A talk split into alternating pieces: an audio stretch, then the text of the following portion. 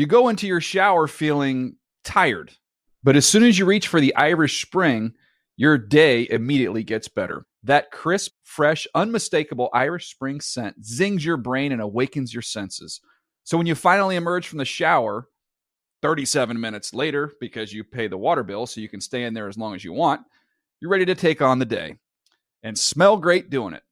Irish Spring Body Wash and Bar Soap. Fresh, green, Irish. Shop now at a store near you. Getting ready to take on spring? Make your first move with the reliable performance and power of STIHL battery tools. From hedge trimmers and mowers to string trimmers and more, right now you can save $50 on select battery tool sets. Real STIHL. Offer valid on select AK system sets through June 16, 2024. See participating retailer for details. I'm late.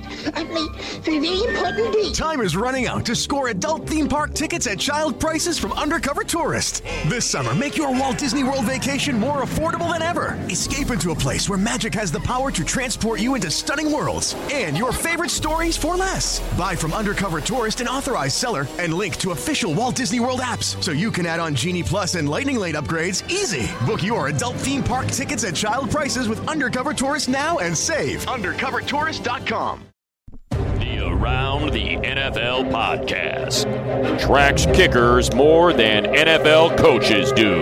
Welcome to another edition of the Around the NFL podcast. My name is Dan Hanzus, joined in a room filled with heroes Mark Sessler, Chris Wesseling, and Greg Rosenthal. What is up, boys? Hey, Dan. Hey. Week two flagship program, recapping every game on Sunday. Um, and another wild week two. They always are wild, Mark, because all the expectations of the preseason and the summer give way to the awakenings of week one, and then things start to get changed into another direction after the second week of football. They do, and today was one of Mark those. with a C. Thank you. Those we one of those uh, special Sundays where they give you ten early games. So you know, if you're at a sports bar, you can just choose to do what you want and eat food all day long and enjoy yourself. Mm. If you're us, it's it's like 15 uh, aircrafts coming at you at the same time, and you just come out with as much mm. information as possible, and you know the show may suffer for it. a little ridiculous to have 10 early games. I don't know what the strategy so is there from a network here? angle either. I'd like to What's- spread them out a little. Greg, bit. you're usually you're very plugged in with the shadowy league figures. You're always hobnobbing. potentially uh, one of them. potentially one of them in the future. Why is it that they can't give us more balance on a Sunday? I would say randomness would be a factor where the home games are. And then you want to load up, you want to have the most amount of people watching the national game. So that was Saints Rams. So sometimes they like to load it up so everyone has to watch that I. I took a quick look because it does affect um, some of the stuff on Sunday. It looks like it's happening one more time, but then you get all the bye weeks, and that starts to chip Yeah. some of these clown teams off the schedule for a week or two. So. All right, so Clown teams. Um, what happened in week two? We're going to get to it. Two huge quarterback injuries, and we'll get to that early in the show. Uh, but why don't we start? Wes, how are you? A little quiet and early going. My brain's a little scrambled today, but Take us through it. What's up? well, it's just a lot to keep track of. Yes, I didn't get to do as much prep work between the because of the schedule. Yeah. between the end of the late games. Ah. You know, the Bears Broncos game. Wes is like he he had like 77 snaps in week 1. It was a it was a pretty, you know, relaxing off season and you're feeling that sometimes. The soreness going into week 2. Week 2 is the real test. There is like a flock of American bricklayers who are like, okay, boys, what's your do- what are you doing on Sundays that's so tough? All right, so we have quarterback injuries to get to, but let's start with the wildest ending uh, to a week uh, two game, and it happened. Oh yeah, up in Mile High. You you go to Empower Field, Wes, and crazy things go down. He's made it from 40 and 52. This one from 53 right hash. Scales down the ball. Oh, down to the hole from the right hash. Angle to the left. Good placement. Boot by Eddie Pineiro. Kick to the uprights. And the kick is good for the win. Pineiro with the De Niro kick to send Denver down as Pineiro. time expires. Bears 16, Denver 14. They escape with the victory on the road. Fade to black. Beautiful. I thought he said dinero, like Yeah, money. money. Yes. I thought he that said. in Pan- the- I thought it was like a Panera. No, I bread think he had bit. that in the holster, waiting for something to happen. at doesn't some really point. rhyme. Not really. Yeah. Jeff Johnny Joniak with the call for Bears Radio Network. Eddie Pineiro. Eddie Money. Baby, hold on to me. Thank Rest you. in peace. Stroked a 51 yard field goal as time expired, lifting the Bears to a 16 14 win. It's one of the strangest, most unusual endings to a football game that you will ever see. Um, Wes, so much happened here. So much to unpack in the last few minutes of this game. Uh, but the Bears stole one at Empower Field. It did feel like they stole it. I think that's how Broncos fans will feel. For 59 minutes, it felt like nothing but holding penalties happened in this game. Flacco hits Courtland Sutton to convert a pair of fourth down penalties with the game on the line, or fourth down situations with the game on the line. It then hits Manny Sanders with a great catch in the back of the end zone. Sanders had a had an excellent game today. And then the craziness starts with the two point conversions that Fangio shows some onions, decides to go for the win, not the tie. Let me go through this, Wes. Let me set it up. so they score the touchdown, like Wes said to Sanders. Uh, they're down one point. They decide to go for two. Flacco and the offense gets called for delay of game, backing it up five yards. So That's which is a brutal thing. Terrible. For a veteran quarterback for that to happen. Might have been on the coaching staff for, Maybe. giving a late call. Who knows? Fangio says, "Ah, F it. Let's send the kicking team out for the extra point and let's try to get to overtime."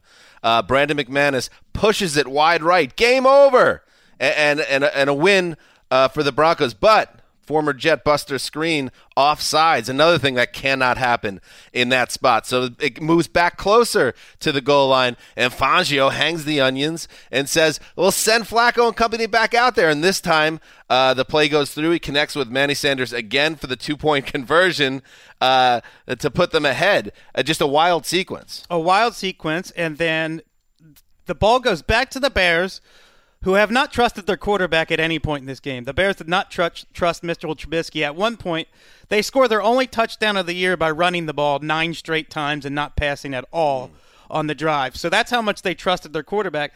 Trubisky gets the benefit of a very shaky roughing the passer penalty on Bradley Chubb that not only gives the Bears 15 yards, but stops the clock. More than In a- shaky. that was a disgrace. Yeah, that call. yes, I mean, it- come I think that was a lot worse than the Clay Matthews call, which got a lot of attention because the Matthews call, I think it could be argued, was the letter of the law. This one I failed to understand. Gravity took hold. He he went down on the quarterback because he was tackling the quarterback, and it was completely legal when he made contact. That should be reviewable. Get one Forget about a. PI. and it will be no solace to Broncos fan that that judgment calls like pass interference is a re- reviewable, but a game deciding call like this is not reviewable, even though it's a judgment call. How about a little consistency and philosophy here, NFL? And then it gets to the point where they're in desperation mode. That at least gives them a chance uh, to get near midfield. And then uh, with their backs against the wall, Trubisky finally makes a play. He On- steps up in the pocket. Fourth and 15, and the Broncos leave Allen Robinson wide open in the middle of the field. Now, the play broke down a little bit, so that's why he got wide open, but you still can't allow that. And then they got the benefit of the doubt again from the clock keeper that they decided there was one second left on the clock, and you could say there was zero seconds I- left I on the thought clock. that was That clear. threw me. That Everyone Really? got all up in arms about, okay, did they get the timeout? You can say before the play, the coach could say, the second he hits the ground, we're calling a timeout. And so Is that, that, a rule or that, is that an unwritten rule? That that is how the NFL works in terms of Yeah. timeouts. We say, uh, you know, they don't really sweat the time in term as long you as you don't need they're to get the attention of an official No, if you say it no. If you're if you're down, you can call the time. So I, I wasn't worried about that because it seemed clear. Even then, it's borderline. It was border. There was one second though. It looked like there was one second. I, I was more hung up, I, like Mark was, with the idea of don't you need to get someone's attention and get the timeout called? But I guess if you I- I'm- set it up ahead I'm of fine time- with it if it if that's if that's how they want to operate Yeah. with it. I my one thing because the, a, a win like this, the Bears fans went through a hellish week after week one, and I get that, and you can feel good tonight about getting out of Denver, a tough one of the toughest places to play with this. And, and, if I'm Vic Fangio, I don't have a problem with going forward on two because I don't think that offense is getting back into scoring position in overtime necessarily. But Bears. And I and uh, nice play by Mitch Trubisky, but I do not come out of this game with anything but hyper concern about the elong the the long path of this offense season wide. How do you win seven games with this offense? Four point four yards per attempt. 120 yards. And it was pretty interesting that the the Bronco. I mean, Joe Flacco threw an awful, what appeared to be game-ending interception, in the red zone just before that happened. The la- their last three drives, they're driving up and down the field on the Broncos. They kick a field goal, they throw an interception on the goal line, and then they score a touchdown with the two point conversion on that Bears defense. It reminded me a little bit of that Eagles game in the playoffs where the offense was bad for so long that the de- defense eventually caved in. It's going to be a long and wild and fun night at the Kicker Club because Eddie Pineiro is the biggest superstar in the game this summer in the Kicker Club after going through the gauntlet of Bears training camp and off-season activities where Chicago and Matt Nagy brought in nine different kickers and uh, essentially played mental war games on everyone in that competition as they try to work their way away from the double doink and Cody Parkey. Uh, Eddie Pineiro drills a game winner. Uh, I'm sure being 5,000 feet above sea level helped, but hey, that was an Onions kick. Let's hear from Eddie after the game because he deserves it. Yeah, that was, like I said, I couldn't have done it without my team. Thank God that I, it was to this point. point, and for everybody listening, man, if you don't believe in Jesus Christ, you better start because He's real. I promise you that. He's a Bears fan. That's now confirmed. He said he was emotional because of everything he went through in terms of the Augusta silence, everything like that. Wes, you update us with your state of the Broncos because sitting next to you when when they called that holding penalty, uh, rather offsides penalty on the Bears that gave the Broncos another chance. It was the most emotional I'd seen you uh, watching a football game in a while. A lot of ups and downs for the the, the once team of West TL. Well, that had a lot more to do with the situation that you just don't see like a last minute like this with, with the two point conversions and the onions and the going for it and the penalties. The Broncos had 27 first downs in this game, which is the same number as the Patriots and 49ers in their 40 burgers. They moved the ball up and down the field all game. You ask where the big plays were? They all got brought back on Garrett Bolles holding penalties or Ronald Leary holding penalties. They moved the ball. They had big plays. The big plays just didn't count because of holding. uh, we've we've seen at this point 10 or 11 teams that Wes has you know cozied up to over the course of seasons the Joe Flacco led Broncos do not, at this point, to me, look like one of those teams. I will wait and see what. We're not letting you off the roller coaster either, Wes. That's fair. I've got to spend time in the penalty box, but I will say that the biggest You're strapped in, baby. The biggest issue with the Broncos' offense so far this year is they've not been able to do anything in the condensed area of the red zone, except right. on that go ahead touchdown and two point conversion. Right, you get 27 first downs. Yeah, that's nice. You scored 14 points. Good luck with that. Again, watch the game. You're going to see a lot of Garrett Bolles holding penalties, undoing the good of Phillip Lindsay, Royce Freeman, and Joe Flacco. Right, and he, he remains their left tackle. They said after the game they're not even considering benching Garrett Bolles. And I imagine John Elway, whether there's unwritten rules or written rules about that timeout, is given a call to the New York office just to share his feeling on it because that is a tough way to lose a game. My goodness. All right, let's move on now to a rematch, rematch of the NFC Championship game. Again, they empty out and leave Goff alone in the shotgun. He's going to take this snap with less than eight seconds on the play clock. Here it comes. Rush from the Saints. He throws left side. Cooper Kupp the catch. 45 and 50. Stiff arm into Saints territory. He breaks the tackle. Gets a block at the 30. Cooper Kupp 20. Waves back 10. Cooper Kupp. Touchdown away! Cooper Kupp was actually ruled down at the one foot line, but who cares? Jared Goff scored on the next play anyway, and JB Long of the Rams radio network um, neighbor. with the call there. Good man. 27 to 9 win for the Rams over the Saints at the Coliseum. Uh, it was supposed to be a revenge game for the Saints after last January's NFC Championship game officiating debacle. Uh, but instead, the Saints are holding their breath after Drew Brees, and this is the biggest storyline coming out of this game suffered a potentially serious thumb injury in the first half. Brees, the last thing we've heard as as we go up to tape here um, uh, around um, nine o'clock Eastern time, uh, that he's going to undergo testing here in Los Angeles to determine the severity of the injury. Um, Mark, it didn't pass uh, the test, the sniff test, when you're watching it on the sidelines right off the bat. He he, he injures it. His hand collides with Aaron Donald on a pass rush, and he's immediately out of the game. His hands taped up, but he's just standing there watching. Uh, there's there's no attempt to try to warm up. And then at one point, uh, Fox cameras catch Brees go to try to even just pick up the ball, and immediately tosses it away because obviously he gets a surge of pain. Very bad situation for the Saints. I mean, that, that helps. That, that's when it helps to have Troy Aikman uh, watching what's happening because he's been through these things before. He went through some ups and downs with durability, and right away he said No, Brees is absolutely not coming back in this game, and it's probably more serious than anyone would let on at this point because there were no even there were no doctors even examining. He was just sort of sitting there with a dejected look on his face, and suddenly you're getting a very big helping of Teddy Bridgewater. Too much Teddy Bridgewater much in this game, uh, and we'll see if Bridgewater ends up being their starter going forward in the weeks ahead, and we'll find out again. Uh, probably this time tomorrow, we'll have a much better idea of where uh, Brees is. Uh, but so far, what we've seen, Greg, from Bridgewater has been underwhelming as, in terms of his Saints career. Week 17, which I get it's a throwaway game when he, he, he played that game, did not play well, and was not able to rally the troops uh, on the road against the Rams here. Yeah, would like to see him, you know, in a start in a game they're prepping him as the starter, you know, with starters around him. He didn't have that in week 17. Obviously, it came in here and the Saints offense wasn't exactly it was er- very early in the game, but this started out as a defensive struggle. I think these two teams are both maybe not totally up to speed on what they want to do offensively. I know the Saints look pretty good in week 1 at least in the second half of that Texans game, but both seem like they're getting their feet under them in terms of having the offenses they used to have. I just wonder if you have the next Steve Young, which Sean Payton has called Taysom Hill. Why is he not getting the call over Teddy Bridgewater, who had a 10.8 QBR in this game, and like we said, was terrible last year in the season finale? I I would imagine it's because how they've divvied up any snaps behind Brees from August through now. But I'm with you that I,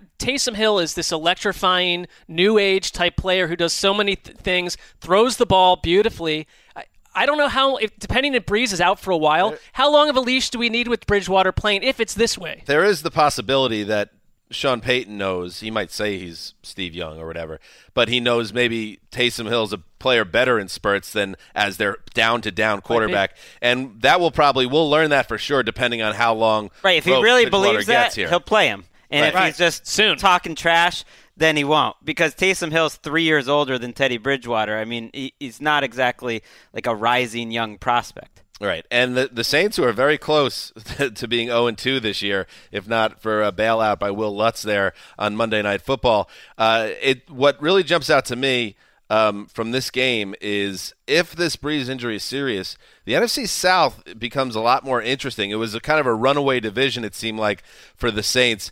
Um, if Brees misses a lot of time uh, and they do not get good quarterback play, that opens the door up for everybody in that division, uh, and that will be interesting to watch. Nobody's played well in this division so far. No. No. And Jared Goff. Well, except Todd Bowles. Todd Bowles is, Oh, is well, just flying around the field. it. Well, He's killing it. He's back. It's the redemption season. But uh, on the Rams side of the ball, Jared Goff better than he was in week one, but still not great, uh, but an improvement. So no need to panic with Goff.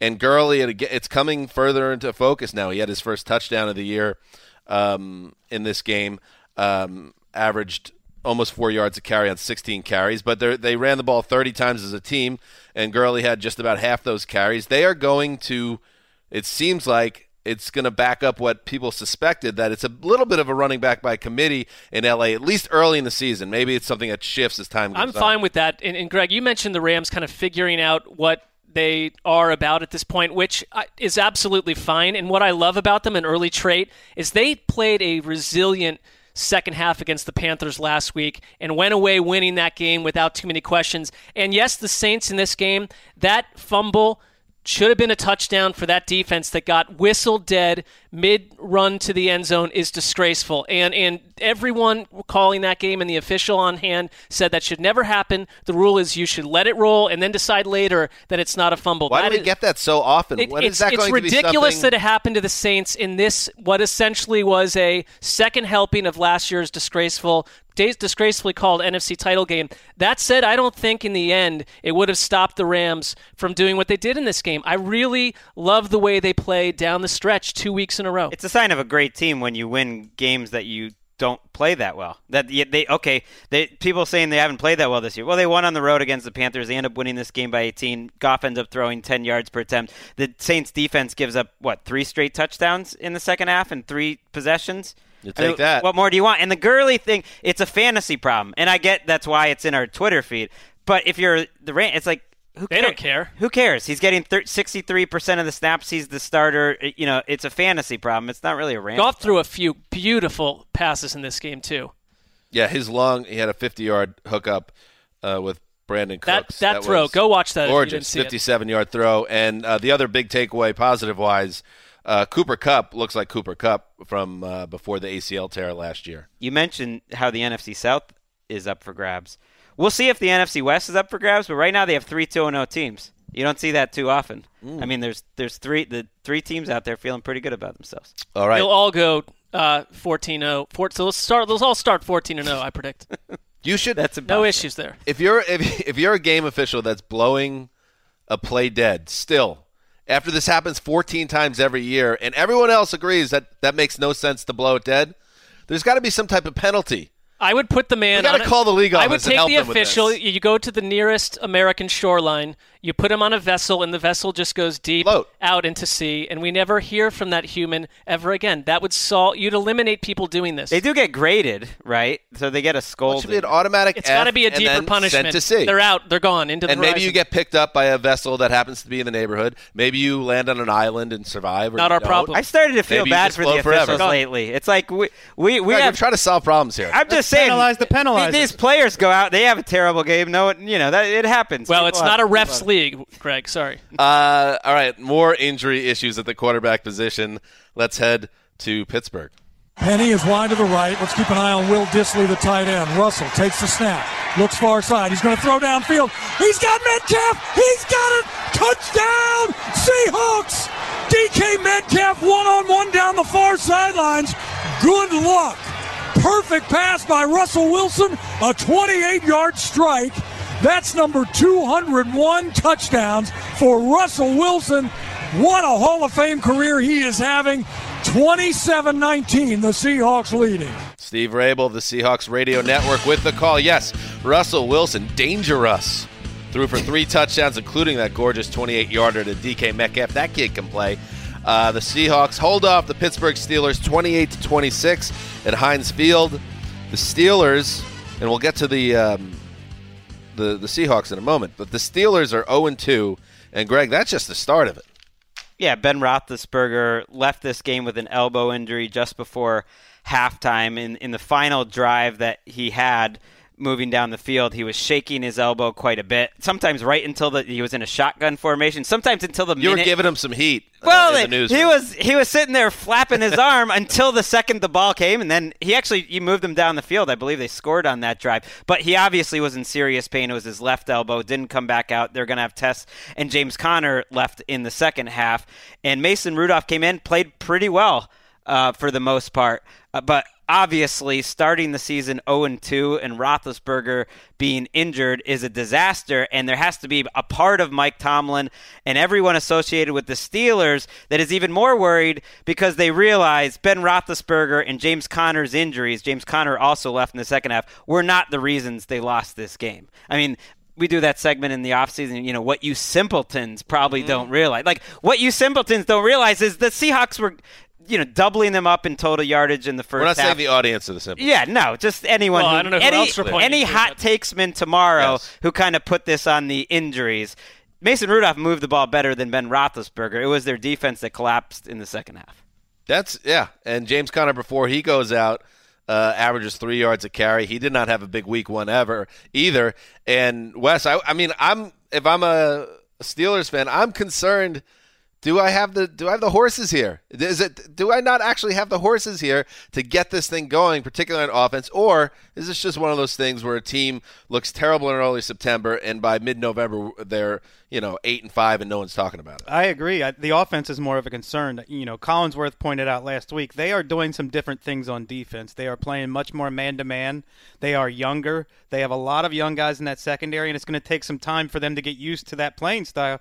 But on offense, you know, they should be. They should be hitting. I'm not saying on all cylinders, but you got to be pl- playing a lot better than they've done these first two weeks. I, I feel like one guy they were counting on was, and this this was a suspicious guy to be counting on to some degree, was Donte Moncrief, and he's had two really ugly games in a row, and he's cost them.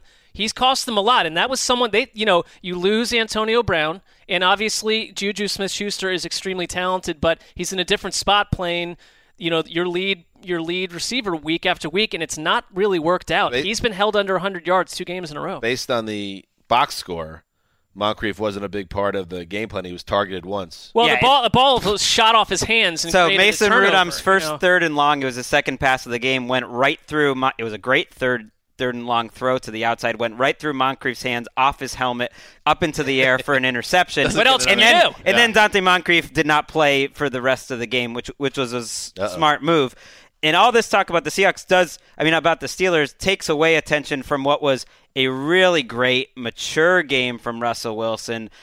I, I think this showed some progress if you're a Seahawks fan of Brian Schottenheimer and Russell Wilson adapting to what was happening. In the first quarter of the game, they're doing their normal dropbacks. The Steelers are absolutely destroying them up front. The Seahawks offensive line is a big concern for me right now. They're not pass protecting well, but they adjust to the short passing game. Russell Wilson ends up getting what did he have? 300 yards, Yeah. three touchdowns in this game without having to look spectacular, without running, without running around. It was just very composed, uh, dicing up the Steelers' zone. They kind of went back to a zone defense this week, and he was picking apart uh, Terrell Edmunds and some of the young players in the in the Steelers' secondary. And Pete Carroll also showed a little new leaf too for a 68 year old. Celebrated his birthday uh, for this game. I think he's either the fifth or the sixth oldest coach in NFL history. He called passes on first and second down, down when they had to go kill the clock to end the game after the Steelers had cut it to two.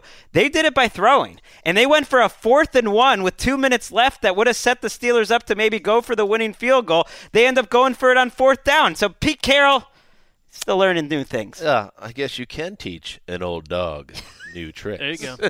also, uh, has to have the greatest uh, pass interference challenge in NFL history. It's only been two weeks, but one one play that the announcer, I forget who it was now, did not think there was any chance uh, that he was going to get it overturned. And I didn't. I didn't think there was a great chance either. It didn't, and it totally changed the game. The Seahawks kept the ball and ended up scoring. I mean, that is one of those things where he's going to get the credit. There's probably someone Yeah, sure. high up in a booth saying, "Get on that now, birthday boy." I, hey, if I'm 68 years old, just come congratulate me for living. oh, he's he's youthful. I just mean, want to. That's a, that's my goal for 68. Forget winning a football Well, game. what about Greg? You getting off Seahawks corner in early September, and you know I'm I'm loving it over there. They're, mean- they're so accommodating. It's really a nice. It's been a great. family this is what this is what every You Seahawks game bailed. the last decade's been like. It's very close. It's crazy. It's fun. They'll probably go 10 and six and lose in the wild card round. So Dan enjoy. enjoying DK Metcalf making game-changing plays He's a every nice little week. player. what about Will Dissly? Not little at all, actually. Will Dissly, got to get behind the Will Dissly Express. Who's not? All right, let's move on. Five and a half to go. Can the Packers defense hold? First down, Minnesota, Green Bay eight yard line. Fake to Cook, Cousins bootlegs right, chased by Dean Lowry. Lofts it right corner of the end zone. Leaping interception. Kevin Kevin King's got it. Green Bay football. A spectacular leaping grab, and now the officials are talking it over. It is Green Bay ball. Yes. Kevin King high in the air using every inch of his six three Wayne Larrivee of the Packers Radio Network with the call. What are you doing, Kirk Cousins? Kevin King intercepted Cousins late, uh, late in the fourth quarter in the back of the end zone. The biggest play in Green Bay's 21-16 win over the Vikings at Lambeau Field. Um, Mike Pettine's defense bailed out the Packers for a second straight week uh, after Aaron Rodgers and company went ice cold following a red hot start. This is a really strange game, boys, and when you watch this on Game Pass, you will agree because the game begins with after the as we all know, the Packers struggled mightily in week 1 against the Bears on Thursday night on offense. And in this game, they come out on fire, three straight bang bang bang uh, touchdown drives. They're up 21 nothing um, one minute into the second quarter, and you think what you have is going to be a total wipeout. From that point on, the, the game entirely shifted, and the Vikings take control on both sides of the ball, really.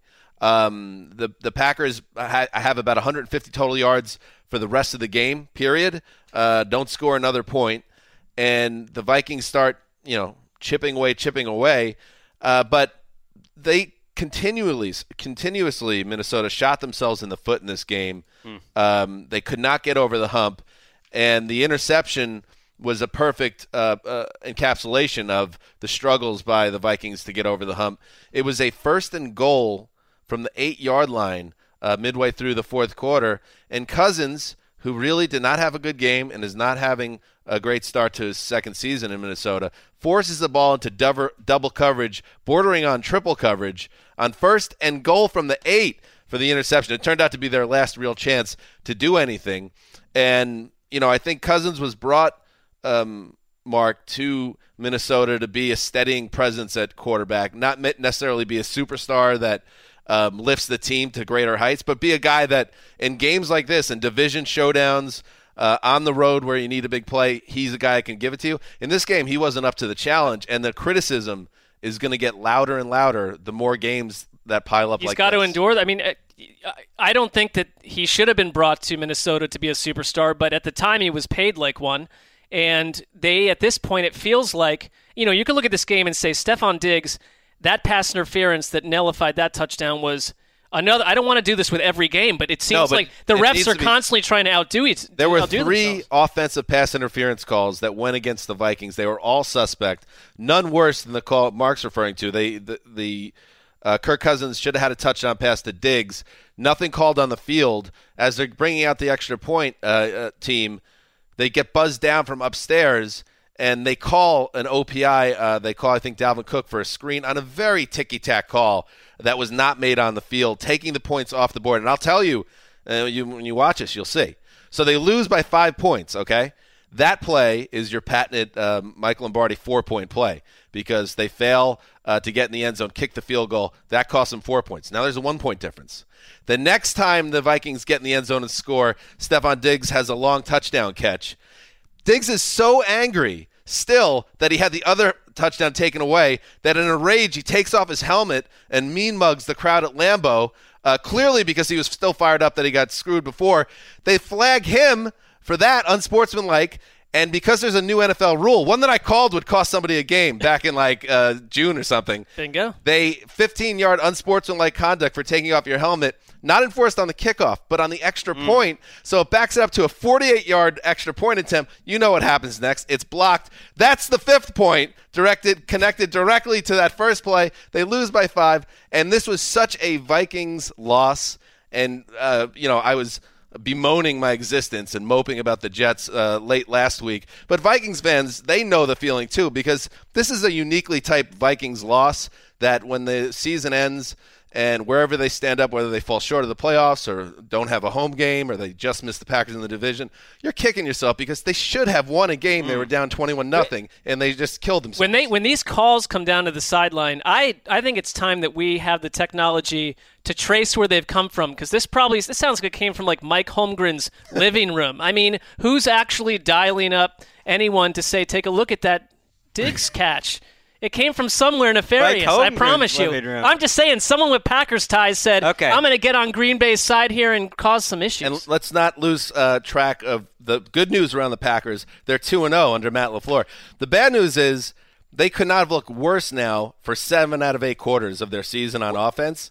And you're going to be stunned by how much they struggled uh, to just move the ball, and and Pettine's defense bailing him out over and over again down the stretch of this game. They have a lot of work to do, and we got our first Rodgers barking at Matt LaFleur incident on the Mm. sideline, which was downplayed, of course, as you'd expect by Rodgers afterward. Uh, but keep an eye on this because they're still ironing iron, ironing out some kinks here. Yeah, ESPN's Rob Demovsky, great beat reporter, said if you had under six quarters into the season when Rodgers would come off the field yelling in the direction of Matt the Flower, my name for him, then you're a winner. Yeah, but survive in advance. It's September football. These teams aren't. No teams are going to resemble what they look like now in December, and they have these two division wins in their pocket. Nice. One in Chicago, one against Minnesota, and they're winning different types of ways. And if if you're a Vikings fan, it does feel like a Vikings type of loss. It feels like a Kirk Cousins type of loss because he defies. He's got great stats, but he's sort of is. I, I mean, Akimes made this point. Our friend who we had on the show. He has all these great stats, but all the things that you know, sabermetrics and people that are into numbers like don't necessarily believe in clutch or big moments or anything like that. Like Kirk Cousins does struggle in big moments. He does struggle when it matters. He struggles when he's near the goal line. PFF had a stat inside the 10 yard line and in in 2007. He's 27th out of 27 in passer rating, with 44% of his passes averaging 1.6 yards per attempt. So he struggled. He gets near the goal line and he struggles. That's a problem. It's the inverse of that when they took go back to the the draft of Tom Brady. It's like, hey, all his measurables not great, but one thing they couldn't measure was the old ticker inside. Same thing with Cousins; they can't measure what's in the heart, and in that case, Oh, that no. that makes up why the guy's not that good and why his teams are never that good. They're playing around. he never him. gets it done in a big spot ever. All right, and by the way, Dalvin Cook, the one really good news, a bit of good news for the Seahawks. Welcome to the Superstar Club. This guy balls out, and he will continue to do so. Let's move on. Now it's fourth down and two. 15 seconds left to go. Here we go. Mariota backs to throw. Throws left side, and it's incomplete. It's incomplete on a slant pattern to A.J. Brown. Quincy Wilson on coverage for the Colts, and the Colts are going to win it. The Colts will win in week two with 11 seconds left to go. That was fourth down. The Titans turn it over. They're out of timeouts. They trail 19 to 17, and the Colts are going to win it. Oh, Matt Taylor, the Colts Radio Network. Yes, uh, the Colts broke up a Mariota pass intended for A.J. Brown. Fourth and two, 11 seconds to play. Clinching Indy's 1917 win in Nashville. It was that kind of day for the Titans offense, which struggled to move the ball against the good Colts defense that brought a lot of heat on Mariota. Uh, Jacoby Brissett put the Colts ahead with five minutes to play in the fourth quarter. Uh, and at the end of the day, Wes, what you really need to do in that spot, and we and we all got excited about what we saw from the Titans in Cleveland last week. Uh, but what you need to do at home, if you're Marcus Mariota and it's time to take the next step, uh, or you're going to be sent out of town, you need to get something done there. And that last possession, down 1917, um, he barely was able to move the ball. It was check down pass, uh, 15 yard scramble, check down pass, spike on a third and two, Mm. setting up a fourth and two uh, that then leads to the incompletion. Mariota, after the game, said, That's on me. I should not have clocked the ball there, and it ultimately cost him. So Mariota falls short again. And this is just a 1917 Titans loss at home to the Colts. That's that nine and seven Titans at you right again. So beyond that one drive that mattered at the end of the game, why did they only score 17 points? They because they had no offensive aerial attack. It's just uh, Derrick Henry moved the ball just fine. He he's he's a, I think a very good running back. They have that element of it, but the you know there are a couple things that really jump out to you. Delanie Walker. After having a great week one, he didn't have a big impact in this game. And then remember Adam Humphries? Remember that? Yeah, I was going to say Remember two what a big deal- catches, negative one yard. Remember what a big deal that was? That he was going to be a missing piece in this offense. Uh, thus far in the season, I think he has three catches for four yards in Well, two games. It, it's odd to me that Marcus Mariota, Marcus Mariota has always thrown better between the numbers, but has he ever had a slot receiver? Hmm. But he does now. And he's not even Right, it, but now he's invisible. The slot receiver. Right. So Mariota averaged what five Five five and and a a half. half yards per attempt. You have a chance to set up the game-winning field goal drive with a you know reasonably short field. You don't do it. You spike it on third and in two. I mean that's that. I don't know if that if he's trying to cover for the coaches. Probably not. But that's just a. I hate when teams spike way too much in two-minute situations, and on a third down with the game on the line is unbelievably brutal. And after the game, Mariota's talking about how he can't keep taking sacks and can't keep getting hit. And this is kind of like we talked about with Winston the other night, you know, making the same mistakes five years in. These are Mariota's same mistakes five years in, which is taking those sacks and, and taking those hits. Yeah, but Titans writers talked about Mariota being sort of spooked down the stretch of this game, and to Greg's point, getting hit week after week. He got hit a bunch last week. It's lost in the final score of week one, but he took some punishment. It happens again, and the big plays seem to have dried up in this And- game. They had a bunch last. There was three. There was only one play in this entire game that was over, or two plays over 20 yards by by the two teams combined. Right. Because, yeah, on the other side of it, uh, Jacoby Brissett averages uh, just over five yards an attempt. Um, he does throw three touchdown passes, including the big hookup with Hilton. Uh, to put them ahead, uh, so the Colts they get back to one and one, but that won't be. The win is only going to be a subplot early in the week, and this is another story that's going to kind of adapt as we get away from the studio this uh, this evening. But Adam Vinatieri in a 1917 win missed two extra points, and this comes on the heels of last week where he missed what was it two field goals and an extra point. Yes. Right. Um, and after the game, so they they basically got beat because of Vinatieri last week on some level, and then uh, it almost cost them big here. Uh, after the game, there uh, was a tweet sent out uh, by let me make sure It was Stephen Holder. Stephen Athletic. Holder. I think we yeah here it is. Uh, Holder wrote just grabbed out of Vinatieri. Was he uh, as he headed to the bus? He said, "You'll hear from me tomorrow." I told him we don't see him tomorrow, and he said, "Yeah, you will," um, which of course makes you think that maybe it's all over now for Vinatieri, whether he's going to retire or the Colts are going to make a move and it's going to be some type of joint decision. We'll find out, uh, but that's what it seemed like Mm. um, after the game. Ominous. Jim Irsay, the owner, talked about it too. That they'll all have to talk about it. Frank Reich really defended his, you know, Vinatieri. Yeah. But he was hurt in camp too. Was missing in camp, and they can't allow it to, you know, maybe cost them games. It's, a huge win for the for in this division. It's a big game in this division. It might not feel like a seismic game in, in the NFL, but for the Colts to end up splitting. You know, starting on the road against the Chargers and the Titans, they'll take that, and to get a road win in the division is pretty big. Such a and Titans fans are going to think I'm piling on or, or doing jumping jacks uh, in celebration, which would be weird to do in celebration. But just such a bad loss. It's like you you, you come out of that week one against Cleveland on fire, big on yourself. Delanie Walker's talking about how nobody believes in us. You guys always talk us down. Then you come home against an Andrew Luckless Colts, and I know we like the Colts as a, a, a still a solid team. But you gotta you gotta show up and you gotta win that game and get to two and zero. How how are you supposed to be taken seriously as an AFC contender when this is how you come home? This has been something you've been railing against for years, and the Titans have yet to prove you wrong. One bright spot after several years of chemotherapy, David Quessenberry, the lineman, scores his first career touchdown in this game. Yes, good hmm. for him. But Dan, one one quick For which team? For the for Titans. the Titans. One quick, per, not for the. It wouldn't be so celebratory had he scored for the other team. But I just didn't know which team he was Oh, on. I knew a- he used to be a with Titans, the Texans. A Titans He fan. used I mean, Texans. professionally, Dan. I mean, being a great, memorable, having a memorable beat is about being industrious and you know doing your part of the job, but also hitting it at the right time. And you hit this kickers thing at the absolute sweet spot in history because it would have been largely a dead storyline week after week. Yeah, Every game we're talking about has kicker nonsense happening. I know. Good timing. I know. Well, I wish it wasn't such a big deal because it does. Yes, no, you're very happy that it is. It's I am, working actually. out for you very well. You actually nailed it. Let's move on. Two point play. Jacksonville going for the lead right here from the two yard line. Minshew in the gun, three receivers left. Handoff Fournette running left. And he stopped. Justin Reid got in there. The D stiffens on the two point conversion try. The Texans have the lead 13 12 with 30 seconds left. Marc Vandermeer, Texans Radio Network, with the call. With the Jaguars looking to steal the game with a two point conversion, Justin Reid stuffed Leonard Fournette on the goal line, clinching a win for the Texans. The stop came after Jacksonville rookie Gardner Minshew led a long drive that included an 18 yard run on fourth and 10. He capped it with a four yard uh, touchdown pass to DJ Chark.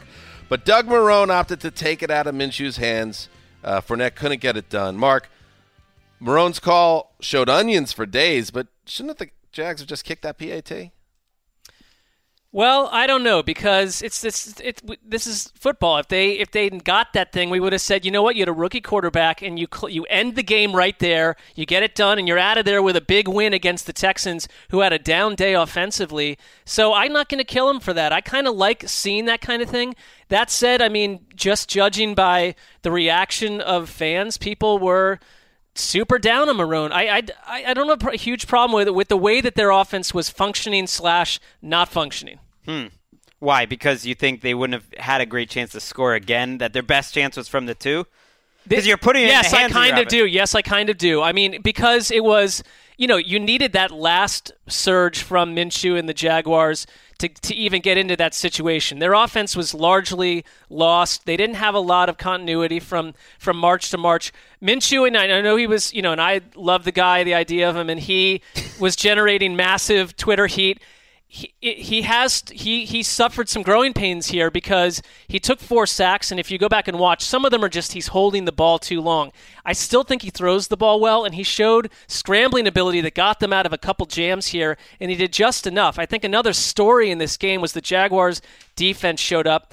DeAndre Hopkins held to 40 yards, and you know in this case that they basically have Jalen Ramsey tracking him snap to snap, and that was a great matchup.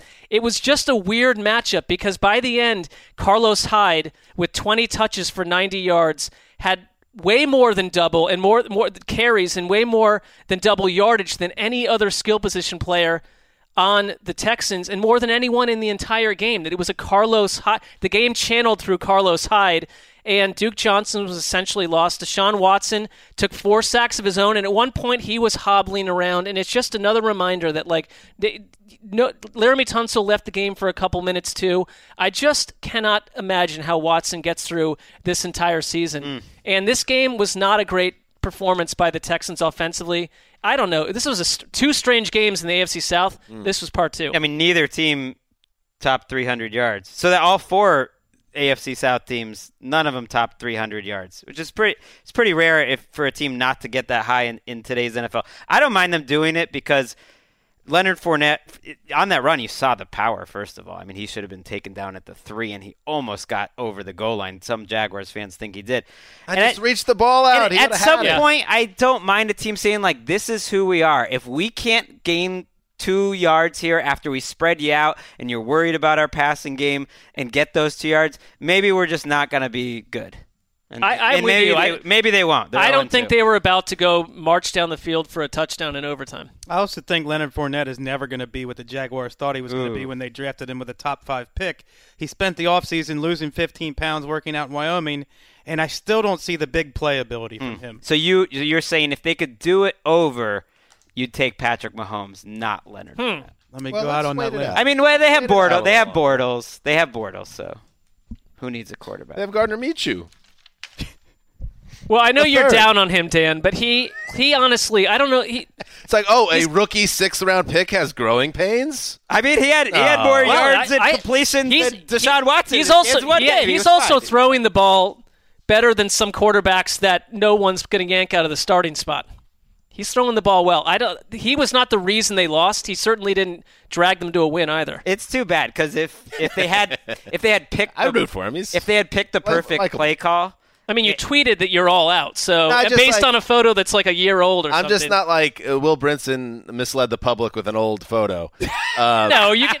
But, you, listen, you gotta. you know what? Ultimately, I'm just not going to be on the train, and uh, I might really miss out on this because if this if this guy goes off and leads the Jags to an amazing run to the playoffs, I'm going to have egg all over my face. no, my, You concern, my have a lot of concern would be Yeah, that if, if yeah, you're not really if- going out on a limb, yeah, if you're What not on the if you're not on the train though, he is going to be ultimately Saboteur. destroyed on the show with a bunch of secret bits that no one's expecting. So it's just saboteur. this is all this is again completely completely concocted. A manufactured joke? No, it's completely concocted ahead of time by you because you were probably upset you didn't lead the Minshew thing. So you're jumping no, out. he's You're jumping out. You're jumping out on the anti-Minshew thing. So if someone doing the best he can as a backup quarterback. Who's looked pretty good fails? You get to exude some sort of joy in it. It's all coming out That's now. that's an enjoyable life. I, I it's all. have, have a fun time with that, Dan. I would like a list of the strangest uh, things me. you guys have battled about on this show over the years. great. This has to I'm be- dead on. This has to be right near the top. And if they had just called a perfect play on that two point conversion and Minshew threw it going into Thursday night football, we'd be flying at Like, NFL oh, Network. what a cad. He can still. He can oh, look at his facial hair. What a cad! Oh, please. A cad. A cad. cad? That's not a compliment. All right. Are we ready to move on? Yes. I refuse to fight with you about Gardner Minshew, Mark. Not going to do it. I'm not engaging. Well, you already have engaged because you. I'm just not involved. You get your little sneaky tweets out there, and then every, it's everyone else's job to not respond to it. It's like we all tweets. see you. I don't know. Well, what you're it about. didn't, it didn't have anything Please. to do. Uh, you want one more thing in this game? How about this? Put the cameras on the goal line. You worried about officials? Like that. But there's no. They didn't have the two camera because this is the you know the CBS's 17th broadcast. You know it's the it's the Q team covering this game, and you don't have two cameras on the goal line with a sensor in the ball. We could know. Maybe maybe the Jaguars won this game. Maybe they'll determine it in like 2034 when they install this technology. Well, a bunch of players looked at one angle and thought they did on the Jaguars sideline. Let's move on. Chiefs with field I'm position, rooting but for they're the out of kid. Six round pick. No, you're not. Damien Williams to the left of Mahomes. Takes the snap right at his belt. Turns the right hip. Now he's going to gun it long. He wants to Marcus Robinson coming back to the ball. He's got it in the end zone. Touchdown, Kansas City. Demarcus Robinson, it's his turn to have the game of his life. And the Chiefs have four consecutive touchdowns. And Mahomes is in a human acetylene torch. All right. Uh, Mitch Holthus, you can hear it in his voice. It is fun being the play by play man of the Kansas City Chiefs right now. Uh, the Raiders shut the Chiefs out for three quarters on Sunday. It's the one quarter where the Chiefs did score that cost Oakland. Patrick Mahomes threw four touchdown passes in the second quarter. Uh, the final one to Demarcus Robinson. Ultimately, a 28 to 10 win at the Black Hole. Greg, good job, good effort by the Raiders. But once the Chiefs got in gear, this thing turned into exactly what we thought it would. be. Right. You might you might have a plan for 15 minutes. You might get up in the Chiefs grill and and take them one on one because they don't have Tyreek Hill and think that you can cover him, man, and maybe dare Patrick Mahomes to go over to the top for you, and you're flying around, and the black hole was as loud as I've heard it in in a long, long time, and then adjustments come, and then Patrick Mahomes incinerates you, like old Mitch Holthus said. I mean, the, the it was as if the Raiders and even the Chiefs were kind of left in a puddle of awe for the rest of the game. There wasn't even any scoring in the second half because everyone had just decided, you know what, that's good for today, Patrick Mahomes. You're so amazing. We don't need to see anything more than 278 yards in a quarter, where they called some of his plays back. I mean, a classic Mahomes kind of sequence is he throws one of the best throws I've ever seen across his body on a third and long. I, it was unbelievable. They call it back because of penalty. So what do they do? They just throw a 49 yard touchdown the next play. Why not? On third and 22. It's the big plays for this offense. They're there week after week after week, and it translated through an entire offseason. Nothing changed. Mahomes looks better to me than he did before. This game weirdly reminded me of Super Bowl 22, which is a million years ago, but that was the game where an inferior Broncos team got up 10 nothing, and you thought, why are they hanging around? And then the Redskins with Doug Williams exploded for 35 second quarter points, game over, but no one really scored the rest of the game. It took that effect, but by halftime, this was the team that was Jon Gruden's and a lot of other coaches' major bugbear last year, and they destroyed Oakland twice, and it took the same form, and it took everything that happened in that nice little Week One storyline that we all enjoyed on national TV, and put a buzzsaw right through it in five minutes because it's hard to keep that going if you're the Raiders. You But don't gonna- have the talent. It's it's true, but I I still think the Raiders could have something here. The the Chiefs are gonna are gonna trash teams. Look what they did to the Jaguars defense, who played pretty well. Okay, uh, let's take out Tyreek Hill. Hey, Demarcus Robinson, six for 172 and 44 yards. Mecole Hardman, a 42 yard touchdown, and another 72 yarder that was called back by a shaky penalty. Mahomes would have gone over 500 in this game uh, if it wasn't for that play being called back. I just think the Chiefs and Mahomes at 24 years old is doing things we haven't seen in NFL history. It's just facts. Well, that's fine. Give give the Raiders defense a pass. They're playing against the Chiefs, but why are you giving the Raiders offense a pass? I think that was the most concerning thing in the game that after that quick start, they shot themselves in the foot. They moved the ball, uh, they would pass midfield. Uh, they had a couple of tough breaks. Maybe a miscommunication on the goal line was one interception, uh, a tipped. Uh, that was a bad interception. uh, a, a pick play where where Carr threw, uh, you know, to an offensive player who kind of got you know steamrolled was another interception. I think this offense is going to not have enough margin for error because they're station to station, not enough big plays, and if you fall down, they might not be a team that can catch up. Short week also. It's a, it was a tough week to assign for Oakland. I'd be interested to see w- where they come down next week. The one thing I, I've noticed is different in Mahomes. He moves in the pocket to create more time now, better than than he did a year ago. Where he's he did that last week too. It, Yeah. it wasn't perfect, but he did that last week. like where he's now backing up, and and Andy Reid's even calling it into some of the play calls. Where in one play, like they have him sprinting out to the left and then turning around, and and he's just buying time to so that he can set up back there, and then he's torching him. It's pretty good. Let's move on. Like he, he's Empty pretty, backfield. pretty good. Lamar Jackson Yeah. in the shotgun. Cardinals rush five. Jackson He's got a throws shot. deep, far sideline, 20 yard line. It is caught by Hollywood Brown. And he's taken down in the Grill Mates red zone. First down, Ravens. An absolute strike. He put it in the only place where he could catch the ball. At a key moment, I mean, what a play by these two young guys. Gerry Sandusky and Jarrett Johnson on the call for WBAL. Lamar Jackson's picture perfect strike to Marquise Hollywood Brown. on third and 11. The clincher for the Ravens, who got another great performance by their second year quarterback, 23 17 win over the Cardinals. Um, everyone's expecting to see electricity from Kyler Murray in the season's opening weeks, but instead, Greg, the football world is is fixed on Lamar Jackson. How good was he on Sunday? I mean, another two touchdowns, 120 yards rushing. Mark Andrews goes crazy for 112. I mean, they're an offensive team right now. I think some of the Ravens beat writers after watching this game thought, you know, this is different than a year ago when they really relied on the defense to carry them and the running game, which wasn't quite there today other than Lamar. Say 120 yard, yards on the ground? Yeah, 120 for Lamar. and and this year it's been more Lamar's carrying them. I know it's just two games, but this wasn't. You know, this was a game where the Cardinals moved the ball. I thought that I think that they are perfectly built roster wise to do what they are doing early on, and that is the sixth time in Lamar Jackson's career where he alone is outrushed the opposing team. And they're 6 0 in those games. And I know that's not what they want to do every week, but it was a huge difference maker today. But what they have now, they're one of these teams with two playmaking tight ends.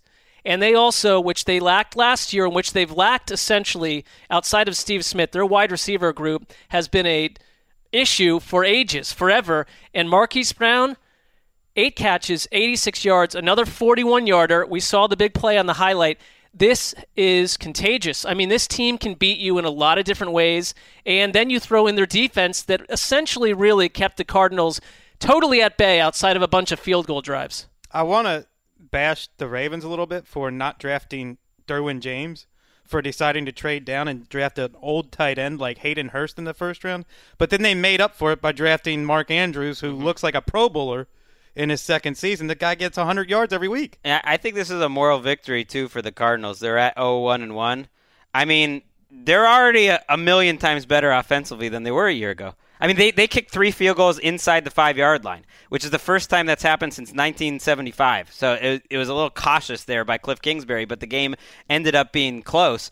Kyler Murray's making Lamar, Larry Fitzgerald go over 100 yards every week. Well, Kyler Murray's throwing for 350 in his second game in Baltimore. I mean, this is pretty good. Not bad. I I can't get over this. I mean, Lamar Jackson, he throws for 272 yards, two touchdowns, doesn't throw an interception, runs for 120. MVP watch on 16 carries. His long is like, oh, kidding. there- It's two weeks in. There must have been a 60 yard run or something to spike that No. total. His long was 19. So he finished for 120 on 16 carries, uh, and it, it was just all him. Look, I guess 10, 15 yard runs over and over again, which has to kill a defense. Well, but I also come on. think he's the kind of guy, and we saw when he when he takes off with the ball. There's four or five defenders looking at him, wondering what on earth do I do? Because his next second and third and fourth step are totally confusing. He's not bashing into the line for three yards. He's swinging off off tackle and completely causing chaos. All right, let's move on. Mostert now is the lone back. Second down, four 49ers and the Bengal 39. A straight drop. Here's a blitz by B.W. Webb. They get it out to Mostert. First down, 49ers 30. Breaks a tackle. He's gone! Touchdown! San Francisco! they like these 38 or 39 yarders. And once old Slick Mostert gets the ball in his hand, forget about Is that his new nickname now? Because he is slick, and there is just no messing around. Greg Papa and Tim Ryan of the 49ers Radio Network. San Francisco. I mean, you know these guys are sitting in the, on Saturday in their like one bedroom apartments practicing these little catchphrases and calls Wait, did, over and over. Did Papa make the move from the Raiders to the 49ers? That snuck under my radar. How about that? You don't think they pay him better to be in a bigger residence? I just imagine like someone like over looking over like uh, the San Francisco Bay in one of those like whitewashed apartments where he's just doing it into his hand over and over the little microphone call. Yay! Please. Jimmy Garoppolo tied his career high with three touchdown passes. Matt Breida ran for a buck 21. 49ers pile up 572 yards of total offense, 41-17 shellacking of the host Bengals. The Niners open their season with back-to-back road wins. How about that? 2-0 for the first time since 2012. You may remember we were there, most of us. Uh, they went to the Super Bowl that season. Uh, Greg, the Bengals were frisky in week one and week two. They were outclassed by the Niners. Well, this was a great example of not overreacting to week one, which we all did. Uh, getting excited about the Bengals and being down. I'm not saying we all did. I mean, I'll never us get did. excited about the Bengals. It's our ever. job to overreact to Yes. some degree. Like, and even Seattle, like being worried about Seattle, and then you know, being as worried as we were about the 49ers, who put together the best game that we've seen under Kyle Shanahan. I mean, this is the dream. 572 yards, 12 yards per attempt, 259 on the ground, and as as good a I guess as well schemed a game as there possibly could be because there's just receivers flying open for Jimmy Garoppolo all throughout the game. The running game was terrific. Mostert had more snaps than Matt Breida, but Matt Breida went 12 for 121 on the ground. So everyone was getting theirs, and and Jimmy G threw for 297 and three touchdowns without even really having to break, break a sweat. Made some really made a few nice throws too, but a lot of guys were just streaking through that Bengals secondary. Both those guys, Breida and Mostert, can play. I'm not convinced that Tevin Coleman, he might be the third best runner on this team when he's healthy. I mean, Jeff Wilson scored two touchdowns in this game. Maybe he's the fourth best. Who knows? Um, two and zero. I two mean, games, both on the East Coast.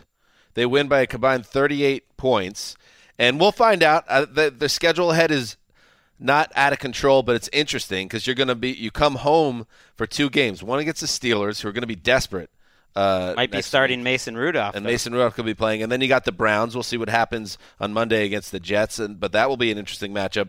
Uh, but this is a best case scenario for San Francisco when you think back to um, how how bad things looked when Garoppolo was getting his first preseason reps, and he played so terribly in that game, and there and there was just this general concern that this was not going to come together. Well, he wasn't very good in Week One, Wes, uh, but this game it looks like it was a huge step forward. Um, you got to be feeling pretty good if you're the Niners right now. Well, there is a big black cloud hanging o- over this. It might not be the best case scenario because arguably the best player on their team, or at least on their offense, is the left tackle Joe Staley. What happened to Joe? Broken fibula. Oh. Looks like he's out two months, and they have very little depth behind him. It'll be interested to see if they move Mike McGlinchey, their right right tackle, over to left tackle. But then, are you hurting two positions with one move? That's where stacking that win in Tampa, where they didn't play well, and it was a pretty ugly game that was up for grabs in the last five minutes, is so big. Like when you have injuries like that, that's the difference sometimes between a good season and a bad. The Bengals lose the game where they play well on the road last week. The 49ers managed to win an ugly. I game. mean, now they're two and oh. zero. If you're the Bengals, though, 25 yards rushing in this game, and it, they were the team that uh, I thought changed a lot of minds last week, and maybe not permanently, Wes. Your mind was not changed. The three of us, I think, maybe fell into Never. the spell to some degree because they looked different to me on offense. I thought that they looked like a new. Like a totally, they had a completely different revised plan on offense, and today is, is killing you. And the Niners had another big turnover. Kwon Alexander coming back from his ejection a week ago. That changed the hmm. game. And yeah, as as good as the vibes are last week with Cincinnati, as low as they are now, well, they're 0 2. Got to win a football game next week. Let's move on. First and 10 now. from In the LA National Football League, you gotta win football down four games. in the fourth. Oh, you don't. Stafford's got it. Looks, looks, loads, throws, deep middle. And he's caught! Touchdown, Detroit Lions! Oh, Kenny Golladay, that's outstanding! That is outstanding! oh, 31 yards, and the Lions have the lead for the first time today. That was a great job of Kenny Golladay shielding the defensive back, keeping them on the backside, coming up with a hands catch, touchdown. You don't think they're saying that in their little apartment rooms?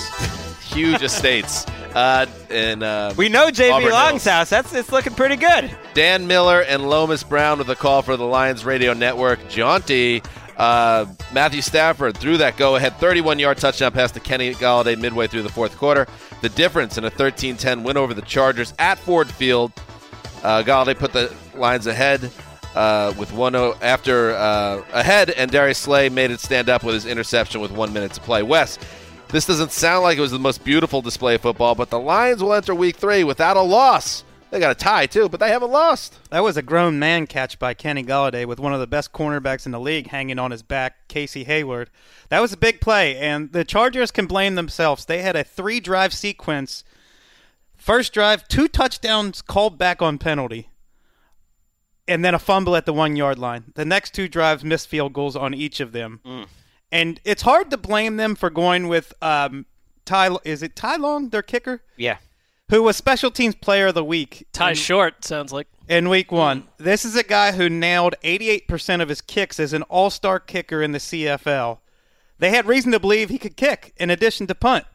He misses two with the game on the line, and to me, This is the NFL, son. This is the NFL, and anybody who tells you that some soccer player can come in and just take over kicking duties like it's no big deal, it's ridiculous analysis, and it's incredibly disrespectful to NFL kickers. Didn't see that coming from. It's it's awful analysis against a pass rush with angles to beat, with pressure on you. It's way different than kicking a 55-yard field goal in practice. Hmm. Give me a break. Give NFL Didn't kickers Matt- a I little mean- bit of respect. Well, even the great one. Didn't Matt Prater miss two kicks in this game too? It's hard to kick in the NFL. Yeah, so even even the best of them are missing him back and forth. This, unfortunately, Chargers fans who love Philip Rivers and and know that they're lucky, but probably have a little part of them that is like remembers these types of plays. The interception by Rivers, Wes at the end of the game, like is I mean that's just a uh, a play you don't expect a veteran quarterback to make. Well, he was picking on Darius Slay all day, and then Slay came up big with the game on the line there. It does feel like if you're a Chargers fan, you keep waking up into the same awful reality of, oh, half our team is injured, and oh, our kicker suddenly is hurt, and there's a backup kicker uh, flubbing kicks, and we're losing to the Lions by three points in a terrible looking dome. I'll have to go back and pay a little bit closer attention, but to me, we asked the question how many players can you take away from the Chargers and have them be less talented or, than the Lions? They were in control of this game for most of the game, and they really had no business losing. But maybe the, taking the kicker away is making you just a little bit less talented than the Lions. And I don't know if it's if it's coaching, and I'm sure Stafford got rid of the ball quickly, but the entire Chargers team had one quarterback hit and no sacks, and even that hit was from a cornerback. So they shut down Joey Bosa and Melvin Ingram. Wes, what happened to our TJ Hockenson Hype Express? One catch for seven yards on three targets. Well, the Lions' offense didn't do too much outside of Kerryon Johnson for a while. It was basically Kerryon Johnson and Kenny Golladay. Again, I'll have to take a closer look. This was sort of my second game with the Cowboys, so I'll want to take a closer look on Hockenson. But the Lions didn't really do much until that Kenny Golladay touchdown. And we know Wes was bathing in that Cowboys action. We were watching that unfold downstairs. Like the, the the Dolphins are tanking to try to like avoid being the type of team the Lions are. The Lions are just squarely, it feels like right in, headed for the middle of the NFL. It's not bad, you know. You're gonna have some fun weeks. Another way to look at it: undefeated. That's true. Let's move on. And as the bats realign, they have Brown and Gordon to the left. They spread it against the Dolphins with an empty set from the gun. Brady takes the snap and retreats. He looks left. He fires the back shoulder to Brown. Touchdown Patriots inside the near left pylon. Welcome to New England, kid. What a Oh. throw by the quarterback to the back shoulder. Gross. Antonio Brown draws bump and run from the slot. Brady signals to the head. He checks the play off and throws a dagger to that orange pylon. That's how you run the back shoulder fade, folks. It's called elite talent right there. Good for you. Charming. Bob Socci and Scott Zolak with the call for the Patriots Radio Network. Antonio Brown caught a touchdown pass in his Patriots debut, and the Patriots uh, ran back two interceptions for touchdowns. Bill Belichick cut, kept coming after his former pupil, Brian Flores, to the end. 43 zip clown suit competition at the stadium formerly known as Joe Robbie. The Patriots have outscored opponents 76 3 in the first two weeks, and the Dolphins have been outscored 102 to 10. Mark, there was only one NFL team on the field in this game. Yes or no? Yes, for the second week in a row, that's true of Miami. And thank you. Little, get a little cough out there because this, ahead, this game annoyed me a little. Uh, I mean, they I, the Patriots made it very clear for all the people wondering what would happen with Antonio Brown out of the gate that they were going to lean on him right away. He he got the first three catches, and his fourth was for that score. And when I watched the Dolphins, you know, it was 13 nothing at halftime, and you almost got the sense that the Patriots were really not going all out on this in this situation. Miami cannot, on either side of the ball, push anyone around at all. It's it's. I get it. What you're trying to do, you're trying to position yourself to get a generational quarterback that you can build an entire team around. You've there's a lot of steps to that. Number one is getting there in real time, which is going to be a very long process for everyone involved on this team. And I like the creative approach in terms of NFL team building, but you've got to nail that draft pick. Who even knows if that quarterback exists right now? And I just wonder who comes out on the other side of this still attached and willing to sign up for year two because it's gonna it's already for Brian Flores has to feel like they've been through 18 weeks. This is impossible to watch, impossible on the eyes. And if you're Ryan Fitzpatrick, who was held to about 17 yards passing on an offense that had about 38 yards total at halftime, and it's going to be like this week after week. Ryan Fitzpatrick struggles through two and a half quarters. They bring in Josh Rosen to mop up, if that's what you want to call it, a game that is utterly lost. And it's it's we this is looking like the worst team in NFL history. And I don't care about anyone that's gone 0 16. You look at that Browns team that did that; they were much more competitive in games. Well, how many teams in NFL history have ever tried to tank their season, their entire season? Well, no, it, that's on one hand. I would imagine Right, that's on one hand. But I mean, new. when the process is, is ongoing, Minkah Fitzpatrick played in this game. He is not expected to play next week because the reports in Miami are that the the tra- a trade is close enough where the Dolphins believe they're going to get a first rounder back, and they and they're probably going to move on from him. Kenyan Drake might be another guy that gets moved. I, I think the re- you know the defense I think was competitive, kept kept the Patriots from scoring a ton of points until late in the third. The offense had two first downs late in the third quarter. The problem is, you know, Daniel Jeremiah said this is, you know, he watched the tape from last week. He thinks it might be the worst offensive line in history. Now, maybe it's not the worst team in history, but the offensive line is giving Ryan Fitzpatrick and when Josh Rosen's out there absolutely no chance and is going to give their offense no chance to, to move. Uh, it's they they've been pushed around to an embarrassing level in two weeks. But I would also look at their defense and say maybe they maybe they were competitive for a stretch today. They were also go play- look at last week. They were I mean as they were also did, playing the Patriots in a defense that is loaded for bear right now. I know, but it's forty three nothing. It's like they like they played two great teams over week one and two, and so maybe every week won't, won't it, it won't all look like this, but it's hard to get wiped out more than they have in two weeks. No doubt. And also, you know, these are human beings. Like you, they you, players are not going to be all in or even vaguely in, and you're going to start to play for yourself. You've lost huge chunks of the locker room already. These are savvy dudes. Like they're not thinking, oh, we're going to turn this thing around. When the team is week after week trading away your talent. Patriots did have some bad news in this game. They lose their left tackle Isaiah Wynn. Uh, he was replaced by Korey Cunningham, who was Foot injury, right? Yeah, foot injury. Who was you know traded for as kind of a, a replacement level player. They started Marshall Newhouse, who signed on the team on Wednesday, and I believe PFF had him graded as the lowest ranked player in the entire NFL this week. Pro Bowl. Uh, so you, that was their thinnest position in the N- if you're looking for a reason for hope here, Dan, I think that was their thinnest position on the roster by a good deal going into the year, and they've lost both their starters in the first two weeks. Well, I don't root for injuries, Greg, but yes, I would like someone to challenge the Patriots in the AFC. Right now, it is not looking good, but I don't take a lot of I don't take a lot out of these Dolphins games. As Right. much as it was fun watching what Lamar Jackson did last week, well, who is this opponent? I, I would say you could take this though. If you, and, and tell me when you when you check this game out if you disagree. Brady and Antonio Brown. And as much as as annoying as that play call was from the homerisms, there like they they already are in sync, and it is an extreme to the point where Josh Gordon was unnecessary in the first half. They're in sync, and he's going to be a massive factor. And he only played 25 snaps, which is really interesting, like less than Ryan Izzo, you know, uh, about a third as much as Julian Edelman, but they threw the ball to him. I do wonder if there's a chance is the only game Antonio Brown plays for the Patriots. The the NFL is meeting with his sexual assault accuser on Monday. I think it's very strange that he played in this game with that looming over them, that there's a chance that the NFL could potentially put him on the commissioner's exempt list. I would assume it's possible based on how that meeting goes and Gotta the win. findings that Most they have. win. And it, it just.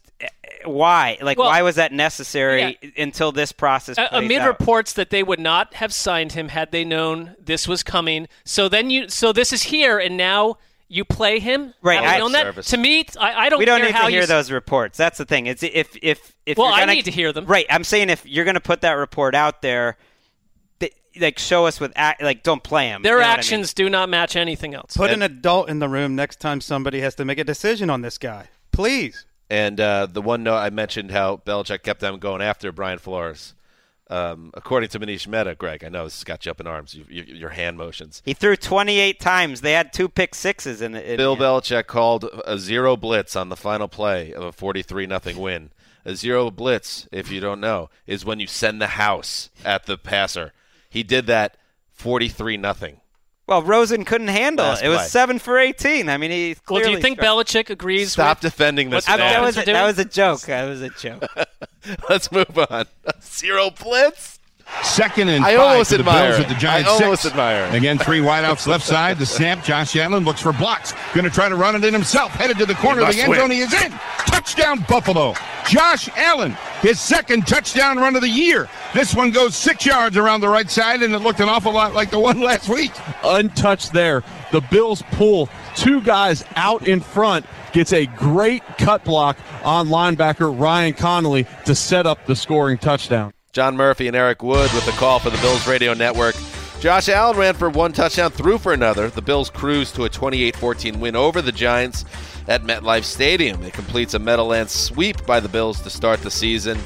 Uh, the Bills defense forced two turnovers. Um, Trent Murphy and Jordan Poyer both had picks, allowed only three of the Giants' 11 drives to span longer than six plays. Uh, that's dominance. Mark, the Bills in control of this one. What an impressive opening two game stretch for the Bills, who obviously, as you said, were on the road. And you guys got tired of me mentioning this to you downstairs, but Sean McDermott, I thought, had an ingenious plan. And it's a little OCD and it's a little superstitious. It's a little bit overorganized to, to mixed all into one. But they stayed at the same hotel. They put the players in the same exact rooms as last week. The coach wore the same clothing day after day, and they went out and they drummed a second New York team. And the Bills, to me, are a playoff team if they getting if they keep getting the coaching that they're getting from McDermott and from Leslie Frazier as the defensive coordinator, and surprisingly to me, Brian Daboll as well. I think has done a really, really good job. Josh Allen has impressed me two weeks in a row by overcoming mistakes. The four turnovers last week could have buried some quarterbacks we've seen who struggle with confidence in this in this early season. He bounced back from that. Took a couple bad sacks early on in this game. Didn't phase him. They've got just enough on the ground with Frank Gore and Devin Singletary. I like Singletary a lot. He got bang, banged up in this game. They're getting just enough from Cole Beasley and the rest through the air. And their defense, Ed Oliver, when you nail these first round picks like they have, Ed Oliver looks like a star already. He helped generate on a batted pass, a big turnover in this one. And the Giants are an absolute wandering lost ship, and I don't even know where to go. Is it their defense that could not be more confused and leave Bills players more wide open and has an absolute talent train, or an offense and a coaching staff, especially if you're Pat Shurmur? I don't know who is not allowing you to start your other quarterback at this point just to see what would happen. Because if you continue on this path with Eli Manning you are not going to be a head coach. You need a spark. You need someone to come in. We've been saying it every the entire world's been saying it everyone but the Giants organization. It's not just that Eli Manning is better than we think and we're just piling on him. He was the problem today, along with an offense that after their first drive with Saquon, Saquon Barkley has no ability to surprise anyone. If you could, you're going to get scored on on that first drive, two weeks in a row that happens, then you just drop a bomb on them and the Giants have no answer. Jack Rabbit Jenkins after the game threw his pass rush under the bus, saying that he can't cover for 10 seconds on every play. Uh-oh. Uh, and then Pat Shurmur said, "Look, we're not going to take a look at the quarterback situation. Eli is not the problem." Well, I don't. It shocks me that an. NFL coach would would come out of this game uh, saying that. There's a, they have a lot of problems. They don't. They're talent poor, and they have an old quarterback that they have to make a switch on. Bills, Bills right now are QB killers. I mean, they and not that they you know gave Sam Darnold mono, but they made him look. Well, you know, can't- maybe we, they did. We don't you know, know. They, they gave him the worst performance. I think Demarius and Thomas might have given him mono. That's the, that's They gave him the worst performance you know a quarterback had last week, really, and it sounds like similar to Eli Manning. Nine passes defense. It's that secondary is is a veteran secondary, and they fly to the ball. This is a tough, likable, well-coached team, and maybe the Jets and Giants both end up drafting in the top five, so these two wins won't seem as uh, impressive late in the season. But going on the road the first two weeks of the season, that's pretty good. And, and everyone, you know, says the Patriots have this cake schedule early in the year, and it gets harder. But they have the Bills in a couple weeks. They do. That could be a matchup of two, three, and zero teams in Buffalo because Buffalo has the uh, the Trevor it- Siemian show in week. And people forget that Buffalo gave New England No, fits on, on Monday Night Football last season. And th- so the Bills finally, they have their home opener. That's right, their home opener next week against the Bengals. The Bengals. Bye bye, Cincy. And then you've got New England at home the next week at 1 p.m. Eastern. Don't don't I like that. stumble against Cincinnati though, because if you stumble against Cincinnati and then get killed in New England, all of a sudden you're two and two, and all this juice is gone. Take care of business next week. This doesn't feel to me like the Bills teams of old that have done that systematically year after year. They feel a little bit different. I hope you're right. All right, let's move on. Hope I'm right.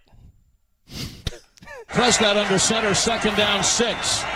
With a play fake to Elliott. He's got a lot of time deep to the middle. He's got a man to the middle of the field. It's caught, and it's in for the touchdown to Devin Smith. How about that? Devin Smith, you're all the way back. And it's just play action in the backfield. They've got no safety in the middle of the field. Devin Smith just runs away from Josh Norman here. Great route, great throw, great throw, great pass protection, great call by Kellen Moore. Uh, Brad Sham, the Sham God, and Babe Laufenberg with the call of KRLD. Stay hot, Dak Prescott. The Cowboys quarterback carved up the Redskins defense with his arms and legs. 26 of 30 for 269, three touchdowns, and 69 yards rushing in a 31 21 Cowboys win. Wes, will Zeke Elliott eventually take full control of this offense once he rounds it to shape? Or are we uh, all of a sudden in the middle of a sneaky MVP, MVP candidate Dak type Dakissance? I absolutely think Dak can be an MVP candidate this year, considering the strength of that roster and what Kellen Moore's done with the offense, and then add on top of it Dak Prescott's improvement starting with the second half of last year. He entered this game with the most passing yards in the NFL over the previous nine games going back to last season. Hmm. He has been playing well for a long time now. And in this game, you saw another playmaker emerge, a guy I've been talking about, Devin Smith. Led the team in receiving in this game, burned Josh Norman, which seems like not that great of a feat. I think we could do that now. Uh, it, Josh Norman's getting burned a lot on deep balls. Michael Gallup burned him on another deep ball, and Dak missed through it, turned him around on the play. Um, after last week, Dak had a perfect passer rating. Sluggish start in this one, and the interception off Randall Cobb's hands was his fault. It was a bad throw. But then he completed 18 straight passes at one point in this oh. game. He is getting hot with Kellen Moore calling the plays, and I don't think it's a coincidence. You do have to point out the caveat that the Giants' defense is terrible. The Redskins' secondary was injured coming up into this game and suffered another cornerback injury during the game. So I think you have to say let's let's hold off and see if this truly is one of the most dynamic offenses in the NFL. So far this year they have been. Prescott led Dallas on consecutive touchdown drives of 97, 83, and 75 yards. Well, and they're different. You, you, you know, Dan has been on Seahawks corner. There's no one been on Devin Smith corner like Chris Wesseling. And to me, that is emblematic of the the fact that this team's a little deeper. That they have guys like Devin Smith and Gal on a day where, you know, Cooper gets 44 yards and Randall Cobb gets 24 yards. They're still putting up 474, doing what a really good team should do, which is control a game on the road against an inferior opponent in the division and just walking into 2 and 0. I think I think you can't lose against the Redskins and the Giants right now if you're the Eagles or Cowboys. You just need to rack up four wins against those two teams. And on the the one series where they sat Zeke for the entire series, Pollard came in. They marched right down the field. Pollard scored and lost the touchdown on a penalty, Mm. but they ended up with a field goal on that. And it didn't feel like I mean Zeke played well. He played much better than he did last week. He went under over 100 yards because he had a 27 yarder to salt the lead late in the game.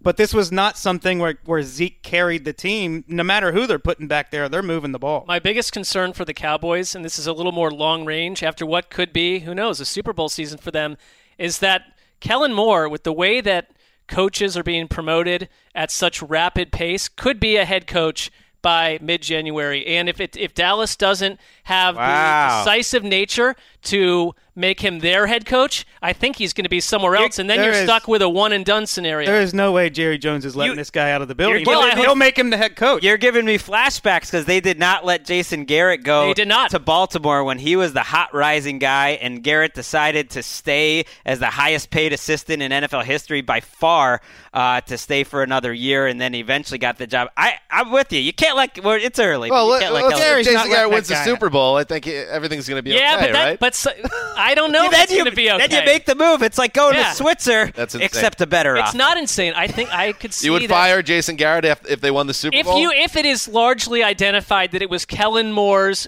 Uh, you know they've had Jason Garrett What if- forever. If, it was Kellen Moore's might- influence that flipped the switch, yeah. They might have the top two candidates. Chris Am I why, is that, why is that crazy? No, I if the agree. Cowboys win the Super Bowl, you would fire Jason Garrett to make sure Kellen Moore didn't get out the door. If the if the Cowboys That's win the. Super Bowl, No, it's, it's because Kellen Moore is the guy It's- pulling the trick. Dan, it's not oh insane. my God! Well, I, it's, Not it's insane. the They've also got a head insane coaching is- candidate on the other side of the ball, Kris Richard. Jerry Jones is also the guy who insanely fired Jimmy Johnson. He can do insane things, and he's done them before, and he'll do them again. The only insane thing is we're having the conversation after week two, but I like it. We're ahead of the game on this one, and if the You cow, guys if the are, Cowboys are quote, a soap ahead of the opera, if the Cowboys are entertainment, what a better cliffhanger than than after being so unbelievably loyal to Jason Garrett for a decade. get back to that the you- game, Ham's jumping off this bus too. that you Never fire him on. right when he wins the Super Bowl. No one's gonna see that heel turn coming. People are gonna be coming back for season. I mean, we're not 12. rooting Redskins should have kept Sean fired. McVay and let Jay Gruden go. There you go.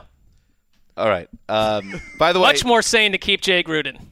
Um, Devin Smith tore his ACL twice as a, fe- a second round pick of the Jets. This one's not one of those ones they're like, ah, they blew it again. The Jets. I'm happy for this guy. Like he was basically. Uh, uh, uh, he was a great college player, amazing athleticism, and it looked like his body just was never going to cooperate. He gets the chance with the Cowboys and making the most of it. Good. Anybody could have had him. This was his first catches since 2016. Um, all right. Three on the play clock. Two, one. Snap to Ryan. Here comes Philly. Quick throw. This is Julio Jones. 45 40, 30, 25 20, 15, 10 5. Touchdown Atlanta. Holy goodness smokes. What a great call by either Matt Ryan or Dirk Koetter or both. They showed sellout blitz. They've been showing zero coverage and coming with everybody that wasn't covering somebody. All Atlanta needed was one block. They got the block on the perimeter, and who shows the world class speed to put it in the end zone? when the Atlanta Falcons needed a big play, they went to the big man, Julio Jones, who takes the screen pass perfectly executed and goes 54 yards to the end zone, putting the Falcons ahead.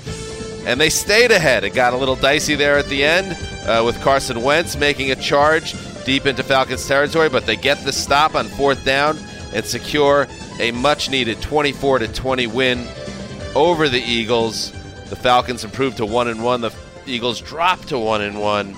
Uh, Greg, this is a um, really quality Sunday night football game, especially the second half where things got really dicey. Nelson Agholor is not going to sleep tonight. That drop down the sideline would have put the Eagles back ahead, and then we see what happens with the Falcons. But that's not how it all played out, and the Falcons get the W. Well, you like to see the team that looked like the better team for most of the night get the win. The, the Falcons moved the ball better for most of the night. They were certainly the healthier team. The Eagles seem to have the worst injury luck in the league. But you talked about it earlier at the NFC South, how wide open it is. And this was a reminder how quickly week one can evaporate because the Falcons are feeling great right now on a night where Matt Ryan threw three interceptions, threw some of the passes that everyone like you, the doubters, Dan Hanzus, you were getting on him in here, and I, I, didn't he, doubt him. I challenged him. I think and he heard you. up You, you motivated him. Yes. You called him a bum. Uh, I this- said, do something right here in a big spot, Matt Ryan. I'm sick of you not coming up big. And what did he do? He came he up big. He went to the play and changed the call at the line of scrimmage, seeing that the, Jim Schwartz once again playing without a safety, bring in the house, which he brought the house all second half, and Matt Ryan made him pay on that. And Jake Matthews with the pancake block. It was just a perfectly executed play by a Falcons offense that has been maligned in the post uh, Shanahan, Shanahan years. Uh, but for one night and one play call, everything was right. and the and they really should have lost. I mean, if you think about the Agholor, maybe who knows? Maybe Matt Ryan would have gone back down the field too. The fact that the Eagles were in this game, despite Carson Wentz had about you know 89 yards at some point in the fourth quarter with two interceptions. He had been hit all night. They lose Alshon Jeffery. They lose DeSean many injuries. Jackson, and yet the Eagles were still right in that game to to have Agholor drop it and like, miss the chance to win there. This in so many ways, other than the Ryan picks, this is the kind of defense and the kind of game that Dan Quinn wants. Well, I think if, if the Falcons find a way to not win this game, okay. Forgot about that, Carrie. Now is that still all, the song? All I'd on say Sunday is Night that her like Can we confirm? what she's no what she's crooning now, the newer version is even lesser than that version It's was. Wisconsin so litigation. I well, believe. she's heading in the wrong direction, so I've got nothing to worry about. I mean, if you're the Falcons, Dan Quinn is faced with questions all week about his job security and the direction of a team that, you know, everyone was all in on Dan Quinn, and if they start 0 2, They look farther removed from that Super Bowl year than ever imaginable. I'm still concerned, though, about an offense where Matt Ryan has thrown five picks in two games. He had what, Wes? Seven all year, you mentioned? Seven all year? year last year. Your leading rusher is Ito Smith with 32 yards. Devonta Freeman, who's back from injury, is rushing for two yards per carry. I don't know. It's nice to escape with a win here, but The Devonta Freeman comeback season is not off to a great start. Ito Smith, you mentioned, he goes four for 32. The long was 28 yards. So, he had most what about of his those other three? on one- on one play. Uh, so yeah, I don't think the Falcons are a finished uh, product on offense. Hopefully, they'll continue to evolve. Calvin Ridley and Julio Jones again look like one of the best one-two punches in the league. I just want to get back to the Eagles for a second here. Wentz, this is one of my favorite. And I need to rewatch this game, but the, especially the second half was one of my favorite Carson Wentz games I've ever seen because he did nothing, and the Eagles had tons of issues in the first half with the injuries, including Wentz, who went into the uh, pop-up uh, tent for a while after taking that vicious shot to his his chops. Uh, and he was he just had uh, you know great will and spirit in the second half of this game. And if Algo if Agholor doesn't drop that pass, I mean, this is a total different conversation we're having. You can't get too excited about the Falcons' defense on that last stand because they got bailed out on a terrible drop. Um, and then on fourth down, Wentz, in the face of incredible pressure and a crushing, another crushing hit, hangs in tight and delivers another big reception. Agholor caught this one, um, and then they, you know, they got out of it from there. But I think the Falcons have a lot of issues still, and they're going to feel good about themselves right now as they should. Uh, but I think this team has a lot of work to do. Wentz is still the guy that uh, you know. There were two or three plays tonight where we were like, he is dead meat, and then he's escaping, rolling, you know, pulling away from a defender. You think he's pulled down a second time, unfurls a throw, the one where the knee is nearly touching the ground, and it's a completion. He's magical to watch when he's hmm. on. Grady Jarrett with a big game. We talked before the season started how the season could come down to Takk McKinley and Vic Beasley. Beasley, not necessarily a good game. He was the guy that that Car- Carson Wentz was carrying on his back on one play as he threw, falling to his knee. But Vic Beasley did kind of run into a key sack late in the game, and McKinley had eight hurries and two QB hits, so he was very active. Uh, for the Falcons, I'm not worried about the style. Boy, give me a break. They're playing the Eagles, one of the Super Bowl type of favorite teams. It's week two. You just try to get out of there with the win, Give me a and you're, break. and you're happy. give you a break. and You you're get no break. Doesn't Get no break from me. There's no style points. You just put this one in They the bank, cannot- and you hope you keep getting better. They better. were flat and ugly in week one, and, and this was not a very pretty game either. But they did come out on the right end. Well, there's no NFC South team that any of us could feel good about right now. No. They should feel the best tonight. How Well, about that they're not bit the team analysis? that's had bowls. No Alshon Jeffery in this game. the Bulls of Suns. That feels so four days old at this point. DeSean Jackson uh, leaves with an injury, uh, and Wentz still almost brought this team back, but he doesn't. They have to be worried though about about the injuries. They feels like they have some of the worst injury luck in the entire NFL. And sometimes sometimes that's what it comes down like sometimes your I mean seasons come down to luck, probably more than anything. That that they make the tackle on Zach Ertz when he's coming back to the ball, so he's half a yard short on fourth down, and maybe that's the difference between winning or losing. You stack up like three of those versus getting unlucky three times. You're 11 and five versus five and 11. And most importantly, there are reports that this affected uh, Rick Holiday's fantasy team, if I'm not mistaken, which certainly directly affects our show and the result of our show That's ultimately, and how we're treated. Why? Why does that have anything I don't do know. with anything? Be- well, because uh, Is you it know true you're a that bit of the- a wild card. See, that's what I'm talking about right there. That's why we don't get that if your fantasy team is flying Is through it the true? skies. I'm abused by Is it. it true, Erica, that the Julio Jones touchdown cost you your fantasy match? it did. It did. Well. and well, they also had the the Patriots defense on their team. Don't care. But I was still Don't care. Don't okay. care. Don't care. Pay it forward. These are the Eagles' injuries before we sign off. C- uh, Corey Clement, shoulder. Tim Jernigan, foot. DeSean Jackson, groin. Dallas Goedert, calf. Alshon Jeffery, calf. Carson Wentz, check for concussion. Nelson Agholor, check for concussion. Jason Kelce was injured. I mean, Jason Peters at the end. Dan Hanzus Unbelievable. check for concussion, please. all right, it's time to go. You'll be checked for a concussion when the Jets take out the Browns on Monday oh, night. see, this is how you really feel. Dan Hanzus signing off for Quiet Storm, the mailman, the old boss, and Ricky Holloway behind the glass. J E T S.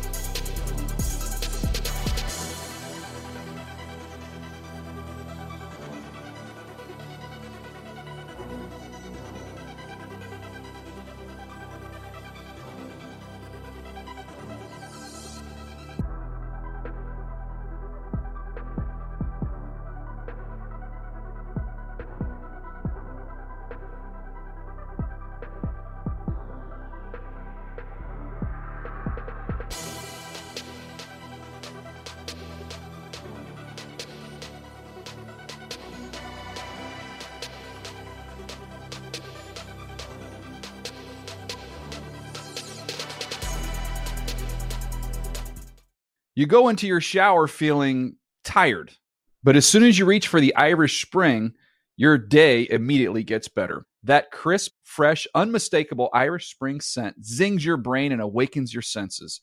So when you finally emerge from the shower, 37 minutes later, because you pay the water bill so you can stay in there as long as you want, you're ready to take on the day and smell great doing it. Irish Spring Body Wash and Bar Soap. Fresh, green, Irish. Shop now at a store near you. I'm late. I'm late for a very important date. Time is running out to score adult theme park tickets at child prices from Undercover Tourist. This summer, make your Walt Disney World vacation more affordable than ever. Escape into a place where magic has the power to transport you into stunning worlds and your favorite stories for less. Buy from Undercover Tourist an authorized seller and link to official Walt Disney World apps so you can add on Genie Plus and Lightning Lane upgrades easy. Book your adult theme park tickets at child prices with Undercover Tourist now and save. UndercoverTourist.com. You know that feeling when you walk into your home, take a deep breath, and feel new? Well, that's what it's like to use Clorox Scentiva. Because Clorox Scentiva smells like coconut, cleans like Clorox, and feels like energy. It'll elevate any cleaning routine to not just clean, but also make every room smell like a tropical coconut getaway. Discover how Clorox Scentiva's powerful clean and refreshing scents can transform your space. Get yours in coconut or other fabulous scents at a nearby retail store.